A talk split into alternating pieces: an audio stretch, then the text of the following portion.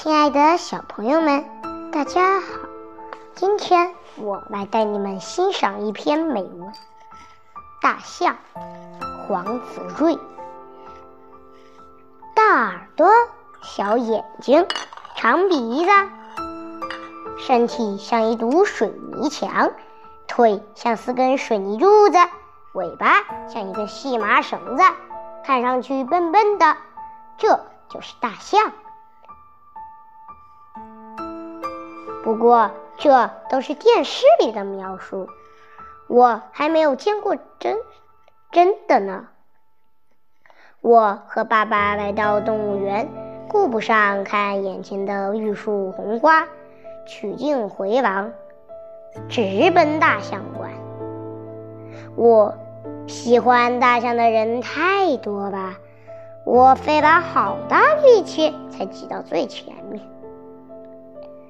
大象的身子比电视里看的还要大，鼻子还要长，腿还要粗。最为奇特的是，大象的两根又尖又弯的象牙从鼻根两侧伸出来，长长的、硬硬的，怪吓人的，看上去还真有点丑。一只小象从大象身后走出来，天哪！小象身上竟然都爬满了皱纹，就像一个小老爷爷。尽管如此，我还是觉得它们挺可爱的。不久，音乐响起来了，大象要表演了。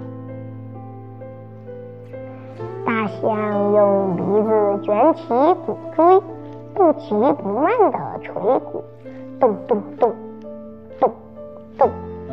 那迟缓而笨拙的动作，那镇定自若的态度，逗得游客们哈哈大笑。接着，场上响起了 disco 舞曲的旋律，大象开始跳舞了。只见他跟着音乐的节奏，每晃一下，大耳朵就哭上一次。舞蹈结束了，大象又为我们表演了踢球。我可不敢想象大象踢球的样子。要知道，与球王贝利比，大象身材差远了。就在这时，场上来了一个足球高手，他一个横扫，球就像子弹一样射出去了。这大象怎么可能接得住呀？我真替大象捏了一把汗。没想到好戏在后头，只见大象的鼻子往上一伸，再优雅的一卷，就刚好把球。球接住了，还从容不迫地放在地上，轻轻一踢，球就被踢到很远的地方了。足球高手羞得蹲在地上，不敢抬头了。人们看得目瞪口呆，许久才回过神来给大象抹蛋。我这才知道，原来大象灵活着呢。好啦，小朋友们。